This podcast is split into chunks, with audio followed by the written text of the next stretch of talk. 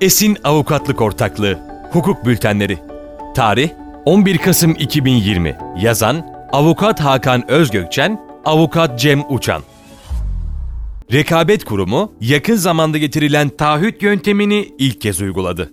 Yeni gelişme. Rekabet Kurumu'nun internet sitesinde 06.11.2020 tarihinde yayınlanan duyuruya göre Rekabet Kurulu'nun 05.11.2020 tarihli toplantısında aldığı kararla 4054 sayılı rekabetin korunması hakkında kanuna yeni getirilen taahhüt mekanizmasını ilk kez uygulamıştır. Kurulun 24.07.2020 tarihli ve 20-35 Taksim 460-M sayılı kararı uyarınca gümrüklü geçici depolama hizmeti veren teşebbüslerin kanunun 6. maddesini ihlal edip etmediklerini tespiti amacıyla yürütülen soruşturma kapsamında soruşturma konusu teşebbüslerden biri olan Havaalanları Yer Hizmetleri AŞ tarafından taahhüt sunulduğu kaydedilmiştir. Kurul bu taahhüt yoluyla rekabet sorunlarının giderileceği sonucuna ulaşmış ve anılan teşebbüs bakımından soruşturmaya son vermiştir. Söz konusu karar taahhüt uygulamasının rekabet ihlali soruşturmaları bakımından ilk örneğini oluşturmaktadır. Gelişme ne anlama geliyor? Bilindiği üzere 7246 sayılı rekabetin korunması hakkında kanunda değişiklik yapılmasına dair kanun, 24 Haziran 2020 tarihinde yürürlüğe girerek kanunda önemli değişiklikler yapılmıştır. Bu konuya ilişkin geçmiş hukuk bültenimize ulaşabilirsiniz. Söz konusu değişikliklerin başında taahhüt mekanizmasının rekabet ihlali soruşturmaları bakımından da öngörülmesi gelmektedir. Taahhüt mekanizmasının dayanağı olan kanunun 43 Taksim 3. maddesine göre teşebbüslerin rakipler arasında fiyat tespiti, bölge veya müşteri paylaşımı ya da arz miktarının kısıtlanması gibi açık ve ağır ihlallere ilişkin yürütülen ön araştırma veya soruşturmalar dışında kuruma bağlayıcı taahhütler sunabilmeleri öngörülmektedir. Taahhütlerin sunulması gönüllülük esasına dayalı olup, rekabet kurumunun yürüttüğü ön araştırma ve soruşturmaların usul ekonomisi kapsamında kısa sürede tamamlamasını hedeflemektedir.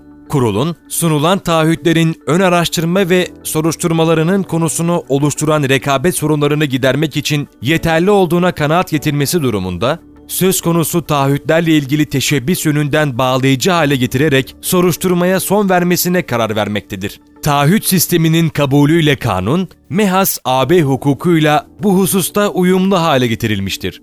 Avrupa Birliği hukukuna 16-12-2002 tarihli 2003 Taksim 1 sayılı yönetmelikle giren taahhüt mekanizmasıyla 18 yılda toplam 41 dosya teşebbüslerce sunulan taahhütlerin yeterli bulunmasıyla sonuçlanmıştır. Avrupa Birliği Komisyonu taahhüt mekanizmasını pazardaki rekabetin hızla etkin seviyeye ulaştırılması ve usul ekonomileri sayesinde kamu kaynaklarının daha verimli şekilde kullanılması bakımından yayımladığı pek çok rapor ve çalışmada önermekte ve desteklemektedir. Rekabet Kurumu'nun yayınladığı duyuruda, ilgili teşebbüs tarafından sunulan taahhütlerin yeterli olduğuna karar verilmiştir. Bununla beraber, teşebbüsün bir rekabet ihlalinde bulunup bulunmadığı, ihlalin yapısı veya ihlalin sürmekte olup olmadığına ilişkin herhangi bir tespit yapılmamıştır.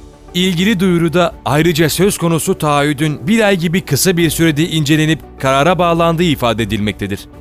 Sonuç, Rekabet Kurulu 05-11-2020 tarihinde aldığı kararla yürütülmekte olan bir soruşturmada teşebbüsün kanunun 43 Taksim 3. maddesini istinaden sunduğu taahhütü kabul etmiş ve soruşturmaya bu teşebbüs bakımından son verilmesine karar vermiştir. İş bu karar 16.06.2020 tarihli ve 7246 sayılı yasayla rekabet ihlali soruşturmaları bakımından Türk rekabet hukuku uygulamasına kazandırılan taahhüt mekanizmasının ilk örneğini oluşturmaktadır. Kurumun bir ay gibi kısa bir sürede sunulan taahhüt hakkındaki incelemesi tamamlanmış olması, yasal değişikliğin usul ekonomisi bakımından verimlilik kazanımlarını ortaya koymaktadır. Kanunun 43 Taksim 3. maddesinde öngörülen ikinci mevzuatın yürürlüğe girmesini takiben, bu mekanizmanın Türk hukukunda daha da sık uygulama alanı bulunması beklenmektedir.